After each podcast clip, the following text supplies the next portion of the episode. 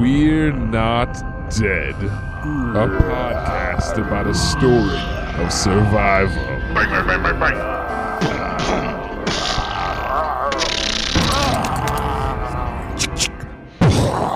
Hello and welcome to episode 62 of We're Not Dead, the official community podcast of We're Alive. I'm your host this week, Nick Voodoo, because Brittany Rumrocker has contracted the plague and will not be joining us. So I am joined this week by everyone's favorite producer, Beesball. I can't believe that I'm credited in all this. I've always called you the producer. Most of the credit I get is uh, for making fun of you uh, through podcasty means. That's Yeah, what people well. know me for. Well, okay, fine. I'm just going to call you that schmuck Beesball then. There you. That's so much better. I feel much more at home. I don't like having an official title. It's not me. I like being that schmuck beesball. All right, well, welcome back, that schmuck Beesball. It's been a while. And we are also joined by Baxter. Hello. Baxter. He's got a great sounding voice because he's got a great sounding microphone. It's true. Makes the producer happy or that schmuck. You're not a producer. You're a schmuck. ah, The producer and or That's it. editor always gets the last laugh. it's true. It's true. it's very true. I have learned that many, many times, and I enjoy it actually for the most part. Uh, Up pitching your voice and For the most speeding up 150%. Yeah. Yeah, that that I enjoy that one. Uh, the demonic laughter. Uh, you've made me sound what you've made me sound like a chipmunk before. I forget all Uh, of them. I forget as soon as I'm done what I've done to your voice. Yeah. Um, there, there's been a couple other good ones. Maybe that's something we should have everyone do. Vote for your favorite bees screwed with Nick's and Brit's voices. uh, and that will be our next uh, big contest or something. I Well, I mean, to be honest, half the time I speed Brit's voice up. I mean, it's just because nobody wants to hear like the same comment for like two minutes read. I mean, you, you can't pay attention to it, right? So if it's sped up a little bit, it's funny and it keeps your your attention and it takes half the time. Or you might It's re-listen to it again because you're like, wait, what just happened? That's exactly right. Yeah, then you go back and you hear it twice. So yeah, It's true. The better understanding through bees screwing with your voice. triple win situation. Absolutely. So we know about bees already. Baxter, tell us about yourself. When did you find yourself listening to We're Alive? When did you find the podcast? Uh, it was actually a couple of years ago. Um, I'm one of the very, f- the one of the many people that was brought in when Greg Miller talked about it on, I don't remember which podcast, Beyond or Game Scoop. And uh, Oh, that Greg was that was during my freshman year of college. So I started listening when uh when I went to the gym to work out and uh, caught up midway through the first colony arc. And then I decided to tell my, my dad about it, and he got really into it and shared it with my brother, and it's Nice. been a fan ever since. Do you have just a zombie fan family or something? Like, are you all George Romero fans or something? Uh, my my my dad's a big fan of zombie stuff. I'm not really, but I'm a big fan of the uh, the audio drama kind of mentality. I really love radio plays, and when that was brought up, I was hooked because zombies and a radio play. Heck yeah, I'm sold. Perfect combination. Genius. Absolutely. Uh, so who's your favorite character? Uh, I'm gonna have to go with Saul. Uh, I really liked him in the beginning. He was he was kind of that comic relief character, and now he's developed into something that's just a lot more than that. And I, I really appreciate when that happens. Though runner up probably has to go to Bert just because he's a badass. Total badass. Uh, you have a least favorite character. Uh, that's that's kind of a tough one. Uh, I don't I don't really have a, a least favorite character. I mean, you know, there's there's Scratch and coming up soon CJ, who I'm thinking is going to be the character we're all going to love to hate. But in I guess in terms of a character that I just really disliked and was very happy to see go, I would have to say Tommy, going way back to season one. Whoa, that is way back to Yeah. Come on. He uh, something about that character just irritated me and when he died even though he screwed up the entire tower on the way out I was like good he's gone we know he's gone he's not coming back Everybody started out hating her and, and feeling bad for Tommy, but then you realize Tommy's just this idiot kid. Like it just drives you nuts, and then, and then you start. well, I wouldn't say he know, was sympathizing. he was he was probably your standard teenager but what and then he ultimately did kind of start He just came off so whiny. and he started leading you know Kelly into becoming the character she is now who I think I think I could say more people like her than did back in season 1 oh, Uh, absolutely. absolutely. Yeah. Definitely. Um, Yeah, so let, let's let's be perfectly clear. You got into this podcast uh, from Greg Miller, who is a notorious child hater. he hates every child in this program. Those two kids that were led off to their death in the beginning of, or the during 36 and the whole Irwin blow up thing. Yeah, he probably hated them too. Uh, so okay, I'm not. I'm vein- not. I'm not that bad. I like Hope. I'm okay with her. you like Hope? That's a Well, rarity. No one, not- no one seems not- like her. Not like per se, but you know, I don't. I don't hate her. So I just. I just go with it. Alright. She's a Alright, so character, and sort of she will have a purpose at some point, and she has a purpose right now. So until she outlives her purpose, I will be okay with her existing. Fair enough. Uh, I, ha- I have nothing more to say about that. A That- ringing endorsement. I know it Yeah. sounds really cruel, but serve your purpose and die, please. Thank you. Um, so great. Thank you guys Hell for no. um for coming on to the show today, and we're going to talk about chapter thirty nine two, which is chemical reactions, um, which had lots of meat and girth to it. I I know we just resurrected Tons that term. of. Ton, I'd actually say probably more meat than girth. Really. yeah, I, w- I would I would say a lot of meat. Lots of lots of red meat to chew on for this one.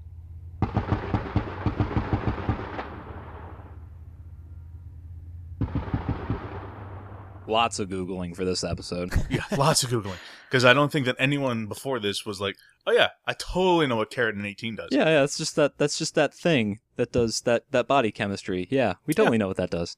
I mean that's like standard fare for the fourth grade, isn't it? I think so. Okay. Uh, I must have forgotten, or maybe Well- I failed the fourth grade. I don't remember which. I think I passed the fourth grade, um, possibly. I can't remember, so that's why I couldn't remember what keratin 18 was. Um, so let's start off with uh, Tanya and the test, since we're sort of already getting there. Um, she comes back to uh, uh, Dunbar, I believe it was, or was this the safe house? No, this was Dunbar.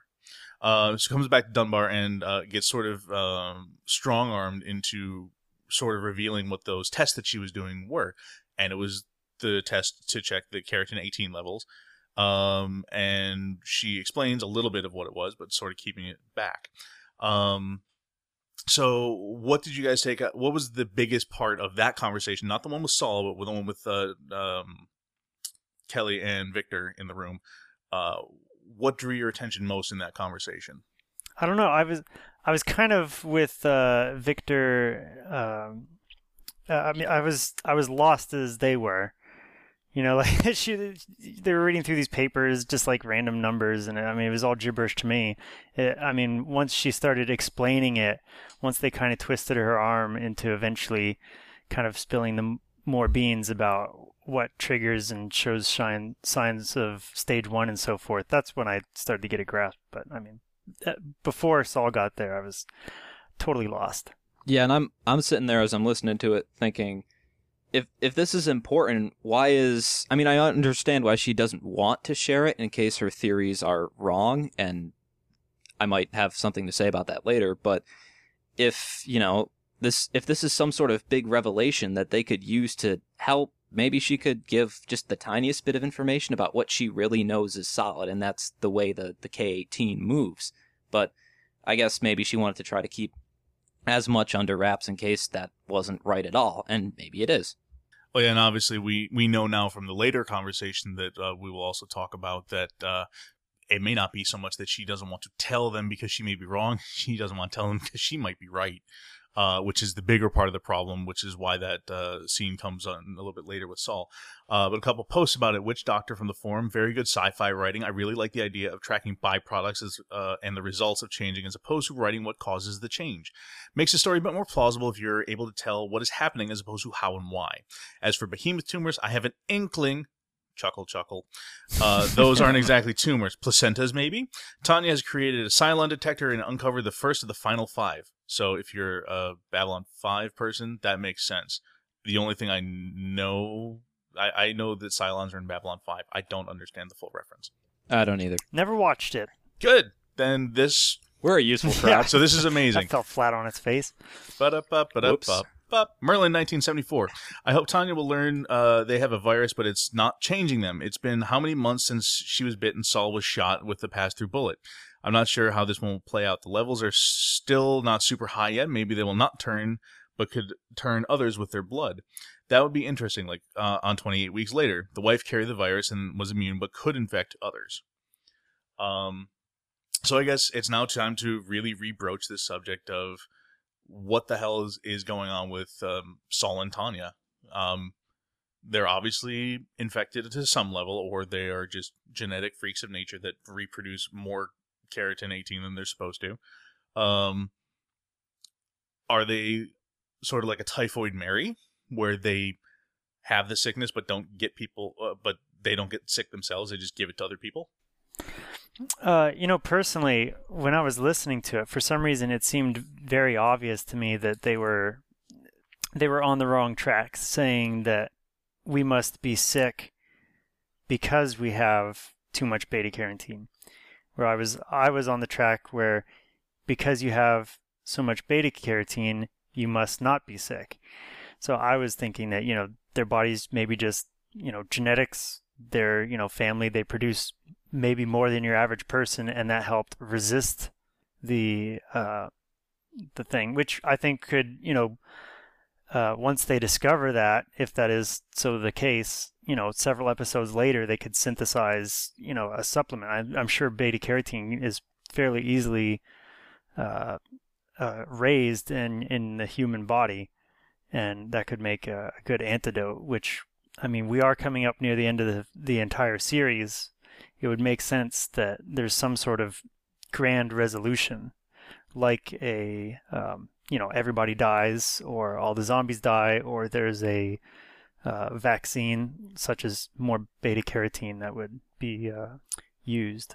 Right like the way they, they talked about it they it sounded like they only had one reading for the two of them. And if this is something that's supposed to gradually climb over time then one reading wouldn't tell the full story. What happens if that's their baseline? That's what they stay at naturally right.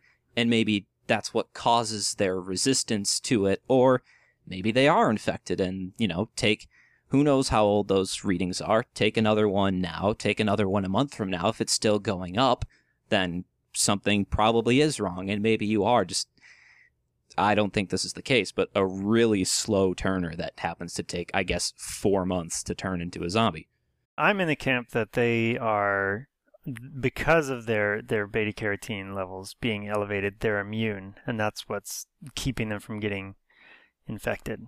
Well, right, and that's and that's one of the things that you know what a general inoculation or a vaccine generally does is you get a dead piece of or a very weak weak strain of this particular virus or whatever and your body builds an immunity to it so if the carotene 18 or beta carotene whatever is um is what causes that rapid change. And we're going to get into the conversation about the behavioral and the physical part of the change uh, next.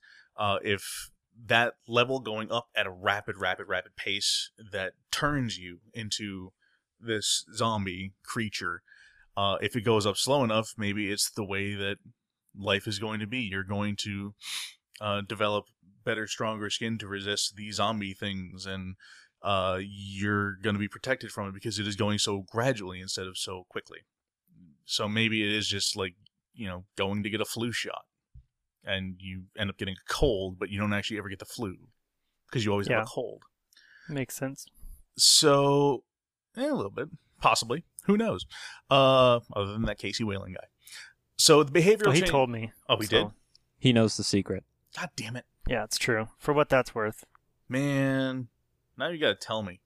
We're- it's a, uh, it's a just left out of producer the only here. secret that we producers just like to share things like that. but you're not a producer you're a schmuck anyway uh, so the behavioral change versus the physical so the physical change happens immediately according to tanya and you go from your tadpole to your frog no going back brilliant line by the way i love that line Yeah, I loved that metaphor. I wish she had maybe specified like what exactly changes. Like, is there something?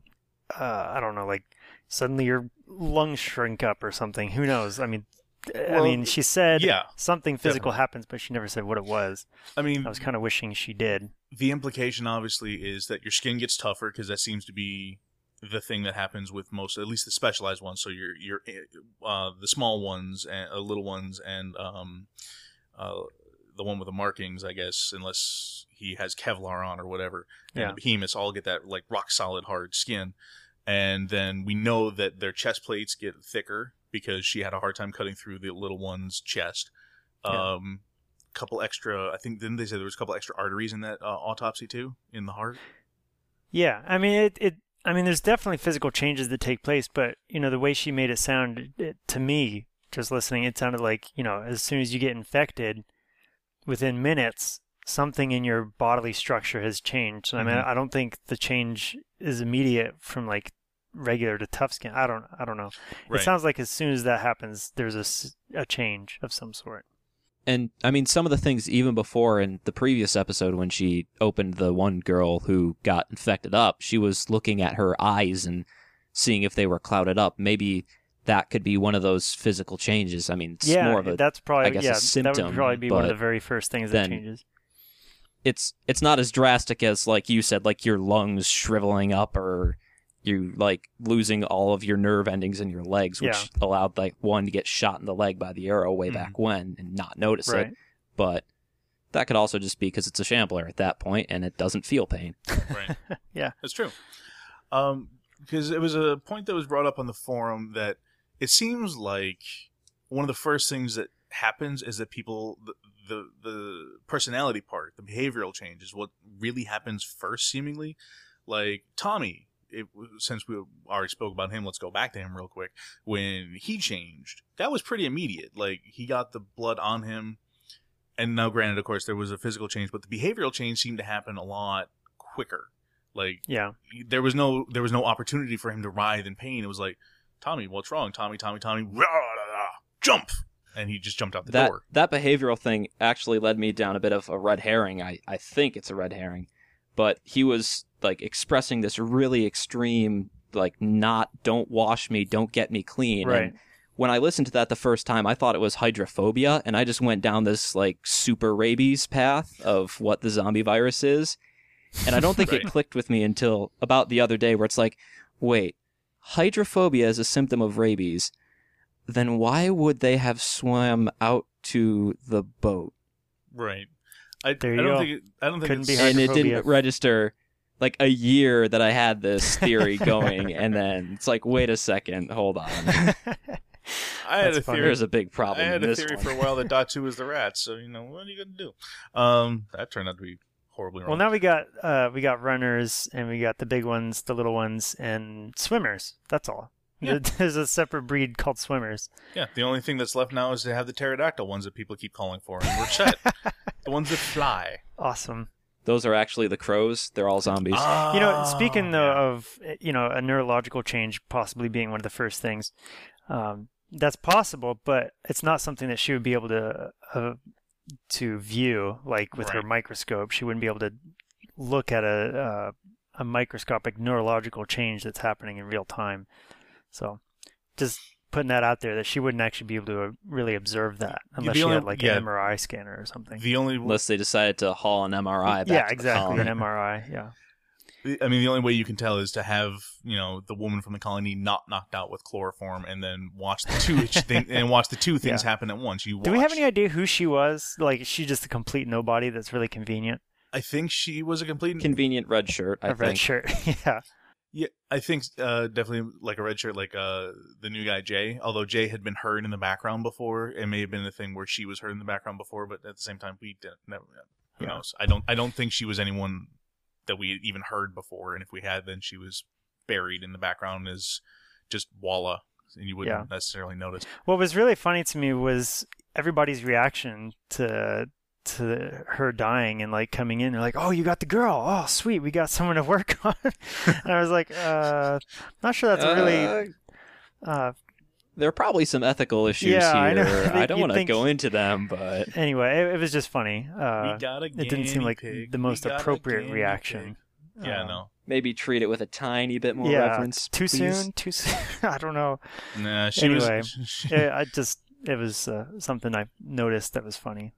I mean, no, nothing hypercritical, but just uh, no, I, I said Uh, it no, last Oh boy, vivisection. I had said it last week. I was like, man, you know what? That seems kind of creepy and wrong. He's like, I'm going to open you up now. You're still alive, but why cut down the chest? Um, At the same time, you're also done yeah, for. so, So, I, I don't feel too bad because you're not really a human anymore. For Um, science. For science, Excelsior. um, let's see. So about the K18 keratin. Uh, hardcore post as for the whole keratin thing in general i uh, only took a quick look at what it is but what i found is that it's a molecule found in epithelial tissue which i think is how you pronounce that and it's something used to detect circulating tumor cells in blood. So i'm thinking maybe the high levels of k18 in the blood during the first stages of infection could have something to do with the way the zombie's skin thickens and circulating tumor cells just make me think of how the behemoth was full of tumors. I'm not sure. I'll leave the rest of the digging to our resident researchers which he ended up doing um, This just comes from eating too many carrots, right? oh yeah, absolutely, and that's why behemoths have amazing eyesight. Okay, just double I- checking. Yeah, no, absolutely. Uh, no, I have n- no idea. I'm I'm still trying to figure out what the hell carrot keratin 18 is. I'm still still searching, and I, I don't have any good reasoning. I could swear that was the case. it's what turns you orange when you eat too many carrots. It's it's a bad suntan in a bottle, is what it is. Um, Cupcake Zombie did uh, quick research on keratin 18. It is associated with uh, fibrosis tissue and scar tissue, such as might be found when someone has uh, liver cirrhosis. It will greatly thicken and toughen the tissue, which would explain some of the uh, zombie traits. A few things to add about K18. It is primarily associated with the structural integrity of epithelial cells, which we just covered. Uh, a, note that is not just the skin, but includes uh, the linings of uh, cavities of the body, muscle, connective tissue, and nervous tissue, which would also explain some of the things that Tanya found in her autopsy. So this is a really, really cool discovery that they've made. So the rapid increase of all these tissues will be associated with an increase of uh, K18 uh, need throughout the body and support rapid growth, which would also explain some behemoth action. Research also suggests keratins are involved in signaling pathways that are involved in regulating cell death, cell growth, and movement. Various uh, various simple uh, epithelial cells, especially in relation to tumor formation. So increases in K18 may not just be a byproduct of growth, but an internal feedback loop help to continue the growth of the tissues in the body. So go back and and, and listen to that again because that was a lot of scientific mumbo.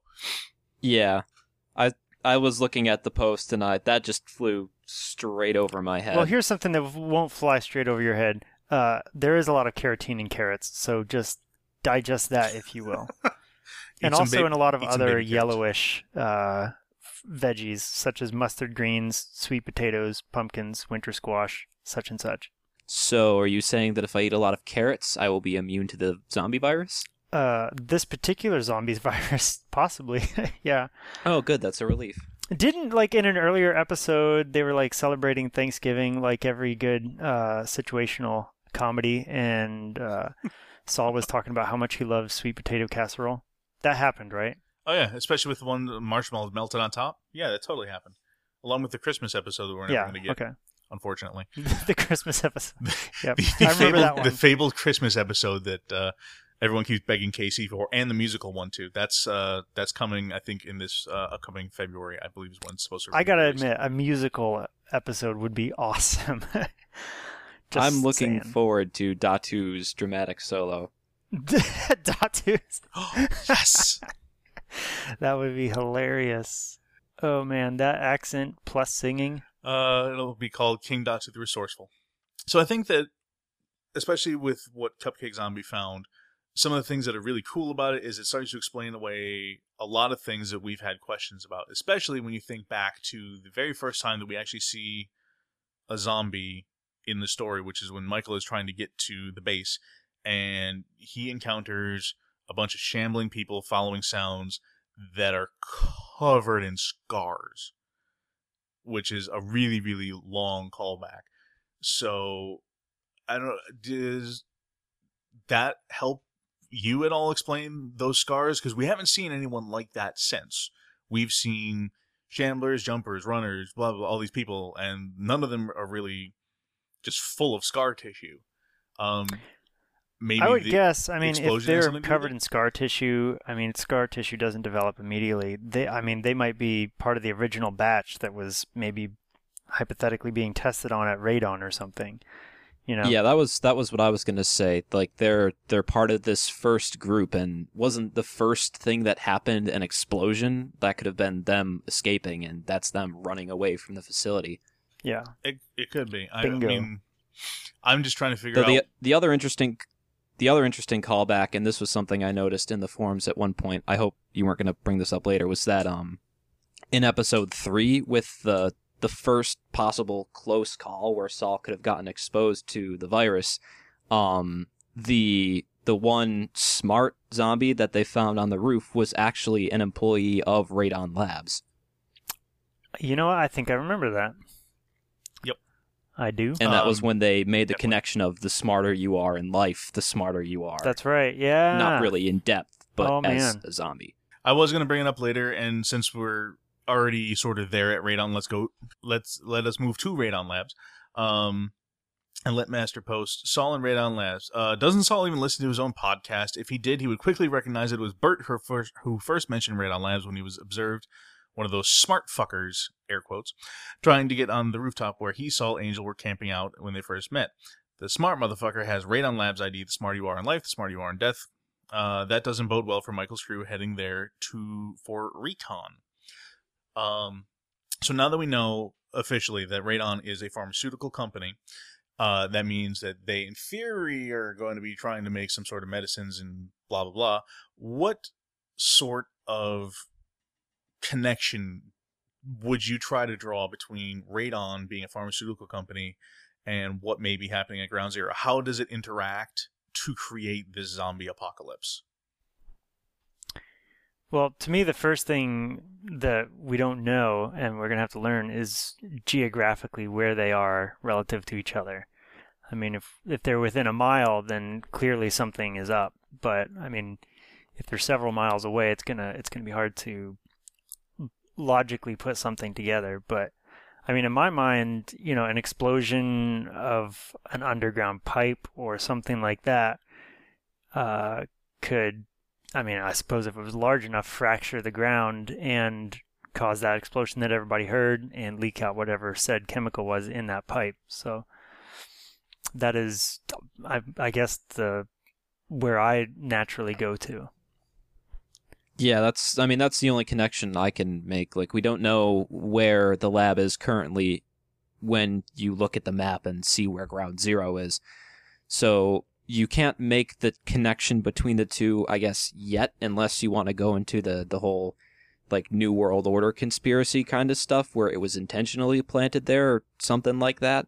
But you can't really make the bridge between the two until you see if they're in proximity to each other, because it I don't think it would make much sense for a pharmaceutical company to be running these massive pipelines carrying dangerous zombie gas under, you know, rural or suburban California.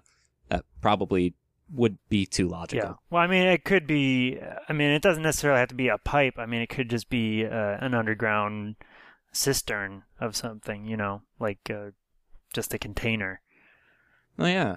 So the one thing that keeps popping into my head is the idea not not an idea of an umbrella corporation type of thing where they're actually trying to manufacture a zombie virus.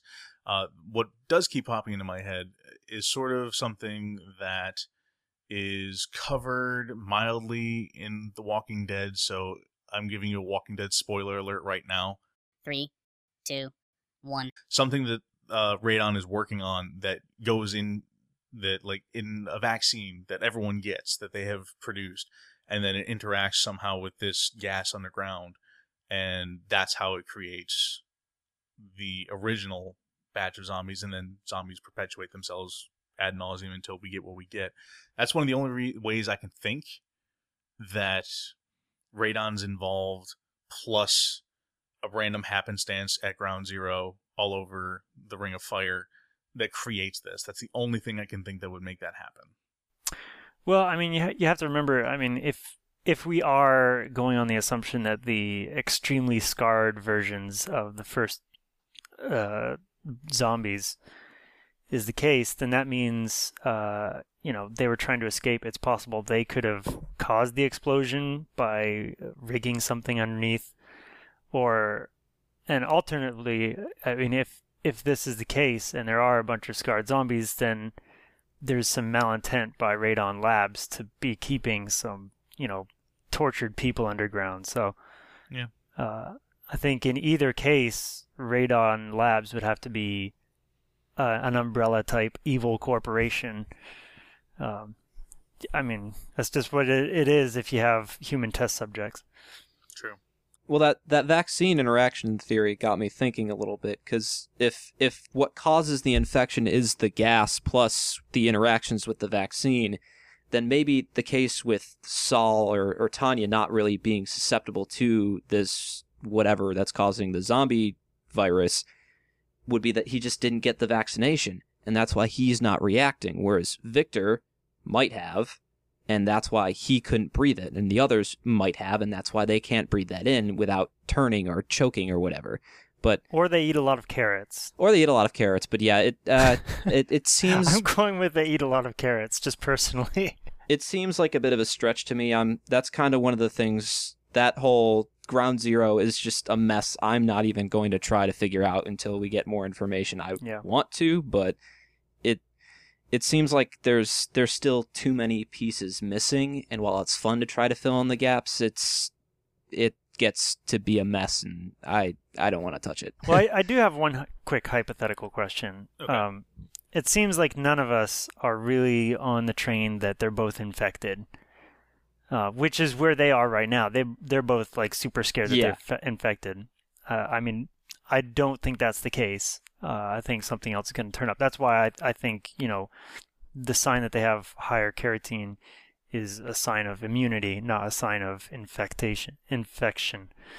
Um, Infectation. so I mean, is that how you guys kind of feel? They're not infected. I would I would I would say I agree. Um, I think that if nothing else, to reveal that you're infected at this point, um, I I kind of feel like that's showing your hand a little early. So I kind of feel Yeah. like it's to throw you off the track and have that good, happy, feel good moment when they discover they're not actually uh, infected, or they are um, they're infected, but they're not going to turn. Yeah. Yeah, and and I maybe it's not that they're just naturally immune, but maybe they got exposed to it in such a low volume that it it isn't really going to turn them all the way. So it was, I guess, kind of like the most inappropriate, inhygienic vaccination ever, but it got the job done. Yeah, definitely. Or they ate a lot of carrots. Or they ate a whole bunch of carrots. There's that. Or if or if maybe if I've also been thinking maybe this isn't a virus, but maybe it's a chemical reaction. Maybe they just weren't exposed to enough of it to complete like to start that chain reaction, that feedback loop that they talked about, and it just stalled out at that point. Well, that would sure And make it isn't KC smile, given the name of the uh, Yeah, definitely. episode or chapter. oh, yeah, that's gonna be neat, isn't it? I was wondering if you did it on purpose, but now I'm not so sure that you did. I think it just sort of naturally came up, and that's perfect. It didn't. It didn't even think. Oh, hey, chemistry. And since we're sort of waxing poetic on this right now about how uh, the turning happens, uh, one of the notes in uh, Tanya's uh, journal uh, conglomeration that she's created, uh, she notes that a lot of people get bit in the neck first, and that seems to cause them to either die immediately or turn immediately. Um, so we have an example of Tanya's forearm being bit. We have potentially Saul's leg being scratched. Um, a bullet going into his shoulder as a potential thing, uh, versus like say again Fernando who got bit in the neck. Um, uh, Amy that got scratched, turned slow. This woman got uh, bit somewhere that she, the one that Tanya cut open, got bit somewhere, but I'm not sure that was really identified where. Um, and there's there's also speculation that maybe it's the difference between just the standard biters and then the inklings and how fast you turn based on which one infected you. Because you had the ones in like the checkpoint at Fort Irwin that were able to stand in line for presumably hours and then turn when they're in the crowd of Right. people or the one at the start of the this series that was in the hospital where they, it it oh it's just a scratch and then suddenly they're turning in the middle of the hospital. Right, so ticking time bomb sort of a deal. yeah, it it could be something involving the inklings, or maybe it's just their natural resistance, or the quantity that they're infected with, and how long it takes for that. I like that idea of the feedback loop where it gets to like this tipping point where once it reaches that point, it just keeps going, and then you Right. turn, and it's how long it takes for you to get there. That's the difference. Yeah, I just think that because in Tanya's research, she's sort of making a point of why does it happen differently for different people? Because it does seemingly happen differently for different people. Obviously, we have slow turners. We have, in in Saul and Tanya's case, not turners. Um, so I guess maybe the method of transmission is vitally, vitally important. It's not just, oh, you touched it, you're fudging doomed, dude. Um, I, I guess it really does make a difference if you get scratched versus if you get bit versus if you get a little blood in you from a bullet or sprayed on you from a jumper kicking someone else in the chest or whatever the case may be. Um, so Mata gun. Let's talk about some compressed air Yeah. gunnage. King Datu the Resourceful continues to be King Datu the goddamned resourceful. And he has made what apparently is, is some version of a pneumatic air gun. Um, uh, I'm not sure exactly how the contraption works. It sounds like there's a bunch of compressed air, small tanks in a backpack connected to a bunch of pipes and tubes that has potential nails, I guess. I'm not really sure what the- As as a, a an avid watcher of um, Punkin Chunkin on the Discovery Channel, I'm fairly certain I know what this device looks like. No, I I've s I Um, believe me, I've seen Punkin Chunkin. I know. I'm guessing it's not shooting like bullets or nails. I, it's probably like uh, steel bars or something. Like steel blocks or like Oh. rounded balls or yeah, or something. I, I was thinking more of like uh, just um, not pencil size, but maybe like thumb thumb thick, maybe about six inches long, like a like rebar or something. Yeah, rebar exactly, Yeah. just like rebar. That would that would be ideal. So anyway, I mean it, we don't know, but regardless, I mean it's it's got serious piercing fac- factor, which Yeah. would be great for you know the little ones. It'd be good for the little ones. It'd be good. I mean, uh, there are people on the forum that were like, "Well, how does that work? That doesn't seem like that should go." And again, you bring up Pumpkin Chunkin, I bring up MythBusters. Uh, Myth Yeah, that's what I thought Like, of immediately. compressed air can be a hell of a thing. Oh, absolutely, yeah. Like- and I mean if you think about it, you when you um, when you're shooting a bullet, I mean it's got very very little mass, right? Mhm. That's the actual tip of the bullet. Right. and it's moving a thousand, twelve hundred feet per second. But if you've got something like a six inch piece of rebar moving at, you know, one third the speed, even 300 or 350 feet per second, it has a lot more punching force. hmm It's got a lot more mass behind it, Yep. and if if he did something like sharpen the end of it when he fired it, then Yeah. Yeah, definitely. then it just gets worse or better. So, I mean, it doesn't necessarily have to be moving as fast as a bullet to be more effective than a bullet. Yeah, and it, uh, obviously it uh, works on the behemoth skin and it pierces it, whatever the projectile is. Um, I think, I mean, that I think is a great reusable resource instead of bullets. And you know what? You can find pieces of anything to throw inside of that thing, and it'll Yeah. fire and should be okay. There's junk. it's like the lying it's like the rocket launcher from uh, Fallout Three. yes. right. Pick up a teddy bear, fire that. Yeah. Especially if they can figure out a way to fill it out with uh, it, with something besides diesel. I mean, I can just imagine Datu pumping on like a bicycle pump for like four hours straight in order to get seven shots. but you know, I mean, it's something that you know in the lore of the story you could use potentially on like a long-term basis once the show ends. You know, like Right. hey, we don't have to rely on bullets anymore. The show's over. Mhm. Um, kind of like a sustainability kind of thing. Uh, so Liam Carrington from the forum. Um, let's see, and Datu the Resourceful's Grease Monkey Guns. Uh, Monkey Gun of Slaughter in the House is kind of pretty cool. What I really enjoy is Datu is established as a serious as well as a comic relief character on the show, and it works very well. Sweet, super sweet. Um, Vlarkin Saccharin. Saccharin. Uh, Datu's Matagun, no matter how uh, it should be spelled, was really cool. Although I was just as skeptical as Glenn. I still sort of am. It just seems hard for me that a gun can be that a gun using compressed air can have more powerful impact and penetrating force than a 50 caliber bullet. However, I don't know much about guns in general. Man, I'm excited for next week's episode. It has all the proper building up to be something great.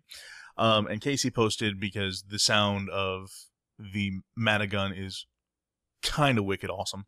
Um, referring to the question uh, and the sound effects, it's a combination of six different sounds. Same as Burt's Shirley, no gun sounds like this. So this is compressed air, uh, along with five other items that are um, awesome. Yeah. Um. I mean, when he said like I made the barrel longer, I, I kind of nodded my head a bit. It was like, yeah, that makes sense, and it's it's all physics. That's why like on MythBusters and on Pumpkin Chuckin', they've got the huge barrels to launch the things. So I I suppose that would make sense on why it would have more power once it gets to the end of it. Though uh, uh, I was more concerned about like the whole changes in the colony and how they expanded it outward. Yep, and that was that the next that thing. kind of made me feel a bit uneasy. yeah, the colony seems to be extending past the point of where it's even conceivable to to protect it. I mean, we know that they have the the uh, a majority for them is 63 people when they took the vote for CJ. Now, obviously, they've lost at least one person that we know of, uh, or uh, no, just one other extra person that we know since that vote. Um, you know, that's a lot of area to cover for anything when you only have about you know 90 some odd people alive in your stead and you have sent at least 10 of them off to do michael's bidding and you know you've evicted saul and victor that that's a huge area and i agree i think that that's going to be a sticky point coming up somewhere before the show's over I think it just falls into another case of CJ. The the planning is good, but the execution isn't. I think at this point she's now stretched the colony out so it's so thin, and I'm thinking at some point that's going to come back and it's going to hit them, and it's going to hit them hard. I think the colony is going to be going down soon, but I'm also a pessimist, so it's Who knows? it's also a zombie story pessimism reigns supreme but i mean that's true. the- I mean, how many of us, when this started, thought the tower was going to end up as a pile of rubble? uh, not i Well, that's one of the reasons that I would say that I mean, th- uh, just from a story standpoint, that the colony has a chance, uh, because, I mean, just for the sake of not being repetitive, it would be nice to see something kind of hold together. Because I mean, the the tower collapsed, uh, Dunbar Tower collapsed, uh, Fort Irwin collapsed, um, the prisoners collapsed, uh, Colony 1.0 collapsed. So, I mean, it's, it's kind of to the to the point where it would be nice to see something hang in there. They do seem to be bringing Dunbar back, though. I mean, and right now uh, it's just. Well, I'm just saying the them that are original there, Dunbar. I mean, Yeah. got overrun, and though that that was kind of uh, user error on their behalf, Yeah. and not really right it getting blown up by the maulers and collapsing. Um, I mean, again, CJ's reasoning makes perfect sense. You expand out to gain more resources, and now you're protecting larger spaces. You now have access to uh, air quotes fresh water, even though it's dirty. You can still use it for irrigation, things like that. Um, but I just think that you know, like every empire that overexpands, the French Empire with Napoleon got too big and it collapsed. Uh, the Roman Empire did the same thing, et cetera, et cetera, ad nauseum. You can look at history and you see this happening all the time with people overexpanding and then they collapse from the outside backwards uh, into their central location. I kind of feel like that may be in in the cards. I do agree with bees. I would like to see, I would like to see a change. I would like to see it uh, survive uh, and do okay. But uh, there's so much I think going against the idea that they're ex- stretched so thin. And as soon as someone did, did anyone mention it that they're stretching themselves thin already, or am I making that up in my I think, I think, yeah. I think for the situation in they're in right now, uh, they're not stretching themselves thin. It sounds like you know regular attacks are very rare. So I mean, even though they don't have a lot of ammo, they're able to handle it. But we got to remember all these zombies are hanging back now, and I mean they're not just going to hang back through the rest of the series. right. You know, there's got to be some sort of conflict. If they're starving at some point, I think if they do have the central organization through Ink., the one with the markings, whatever, right. he's shown that he will strike, and I think that's going to happen, but probably when it's convenient for the plot to have this nice, suspenseful, climactic moment mm-hmm. more than anything else. Yeah, the the Alamo moment. Yeah. So really, the only other thing uh, left to cover beyond uh, Matagun and all this other stuff we covered is uh, Michael's uh, attempt to rekindle the relationship, which is apparently, I mean, I don't know what he's been doing for the four months that we skipped over, um, but uh, he's still putting forth the effort, and Pegs isn't really rejecting it. She's sort of being a little bit, you know, a little happier about it, I guess, that she's still getting the attention after all this time. Um, so what did you take out of the giving of the flowers, albeit eight hours too late? I think he got it from the flower box that Red Shirt crushed. Uh huh. I think so too. I think that's a perfect way to, for him to have gained the flowers. I, don't- I don't really know. I I can't say I'm big into analyzing relationships between characters, but I think I think that one that Pegs and uh, Mike might be coming back and probably better than it was before, at least healthier than it was before. Yeah, I'm not so sure that, you know, at the end of this series they're going to be a couple, but I think they'll at least have some serious reconciliation. I think they're going to be dead, but that's just my opinion. I think they're going to be dead too. I've already given my idea. Romeo and Juliet. Maybe not that dramatic. Oh. that ended in three days and six people were killed. It was more than three days. It was like a week. I think.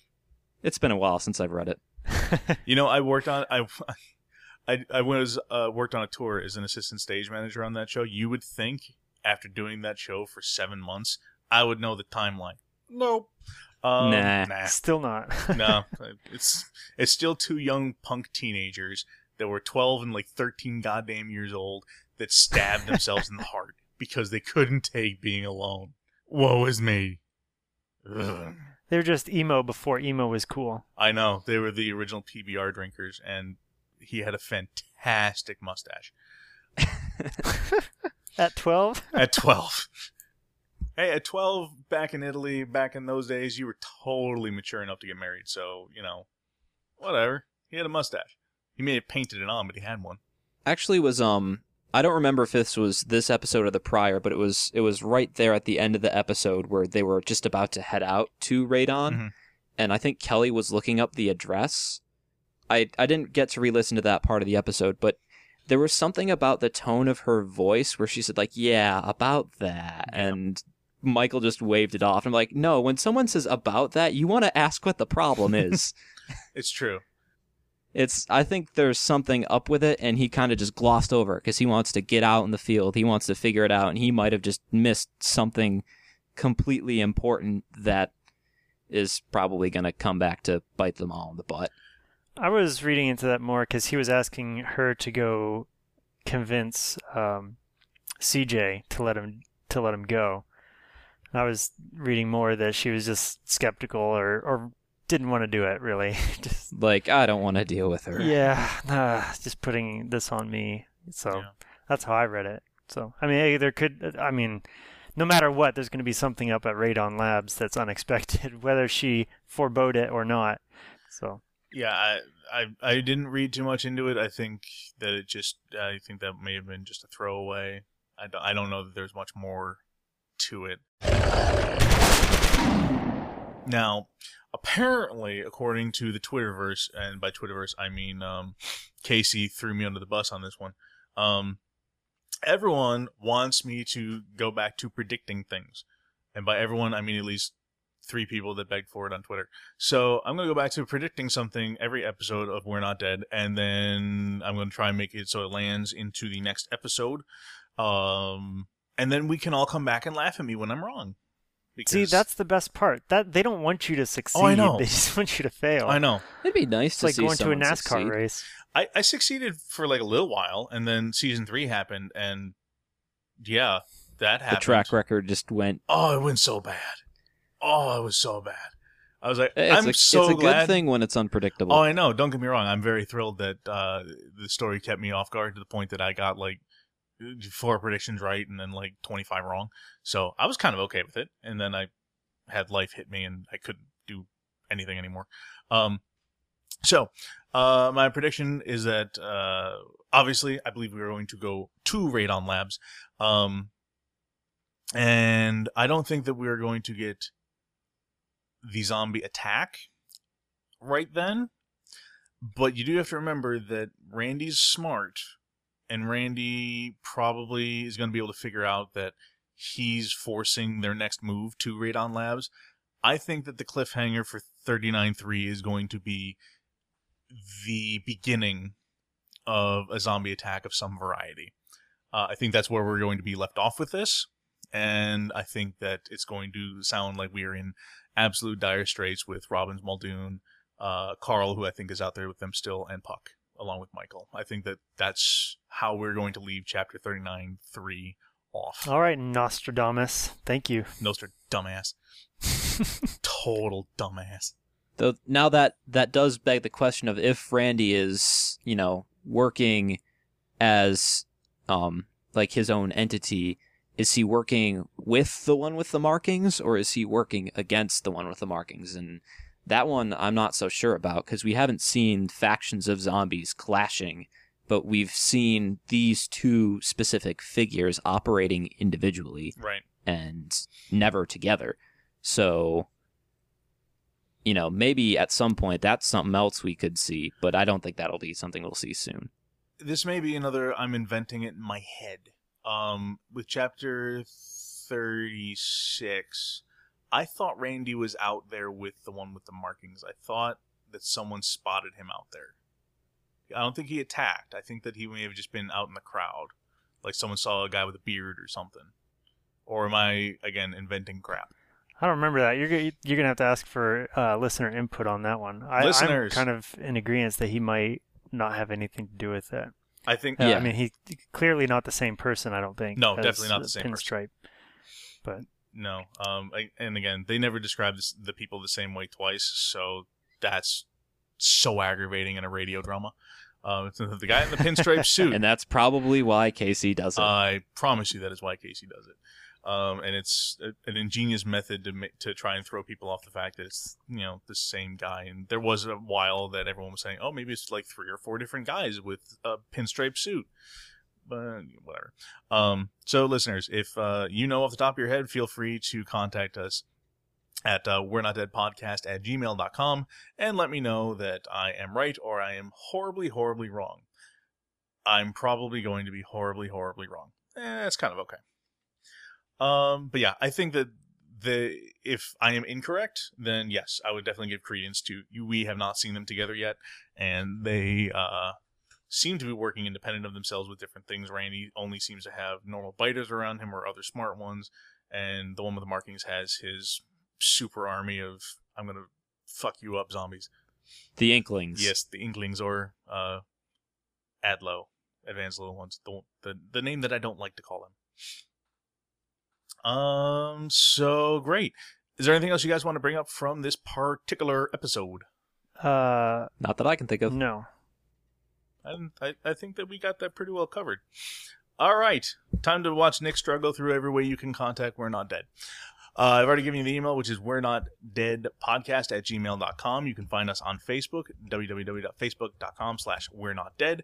Uh, you can get us at the forum, www.zombiepodcast.com slash forum. We have a We're Not Dead section where you can post critiques, comments, uh, you can ask us questions. You can also discuss the chapters like uh, we always pull posts from.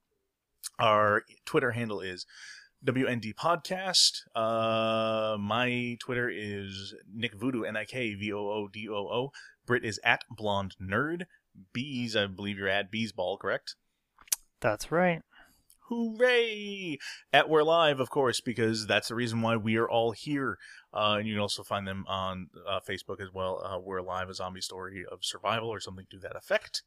Um, and Baxter, if people wanted to get a hold of you for any reason, way, shape, or form, how would they do so?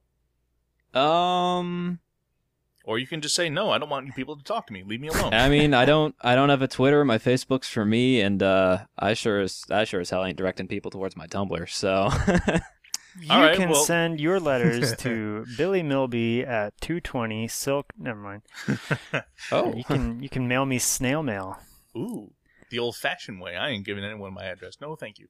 Um, just no, no, no, no, no. Um, well, cool then. Um, we're going to be coming up with a contest soon. It's probably going to be Radon Labs related. Uh, it was a suggestion from someone on the forum. Uh, that we create a commercial contest, and I think that that's what we're gonna do. So we have to figure out some of the details still.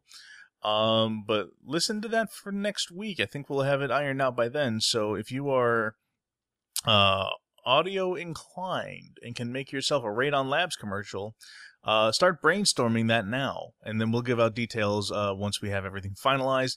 Uh, if you are not audio inclined, uh, you can probably just write a script, and we will accept that as a submission as well. Um, but that's pretty much it for this episode. So I think that that contest is going to get some welcome to Night Vale esque uh, Strux Corp submissions. Everything is fine and nothing is suspicious. Radon Labs. there aren't any zombies. definitely not. Uh, I I don't know how as a pharmaceutical company we're going to get to see someone walking through like a wheat field, but if you can figure out how to do that in an audio format, more power to you. I'm sure you're going to get a leg up on the competition.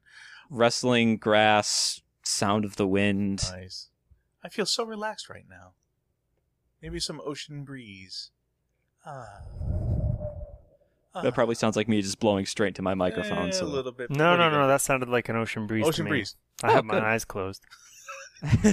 You pick up a seashell, you hold it to your ear, and a zombie bites your face. Okay. and a Um, hermit crab climbs out. put my house down, you bastard. Please Um, put my house down. I want to live. Uh, so as always, the podcast has come off the rails at the end, and that's just how we like it. So, uh, Baxter and Bees, thank you very much for being on. Brit, um, get healthy and stop having the plague. As someone posted on Facebook, I fail to understand how a nurse gets sick so often. You'd be surprised. You would be surprised. She's she's a plague carrying monkey. Um, Talk about Oh. typhoid Mary. yeah, totally typhoid Mary. It's a good thing she didn't come on. All of us would have got sick through the internet. It's possible. We'd get a virus. Ta-ha. And on that note, for Baxter, for Bees, I am Nick Voodoo. We will talk to you next week, and we're out. Bye. Skettles.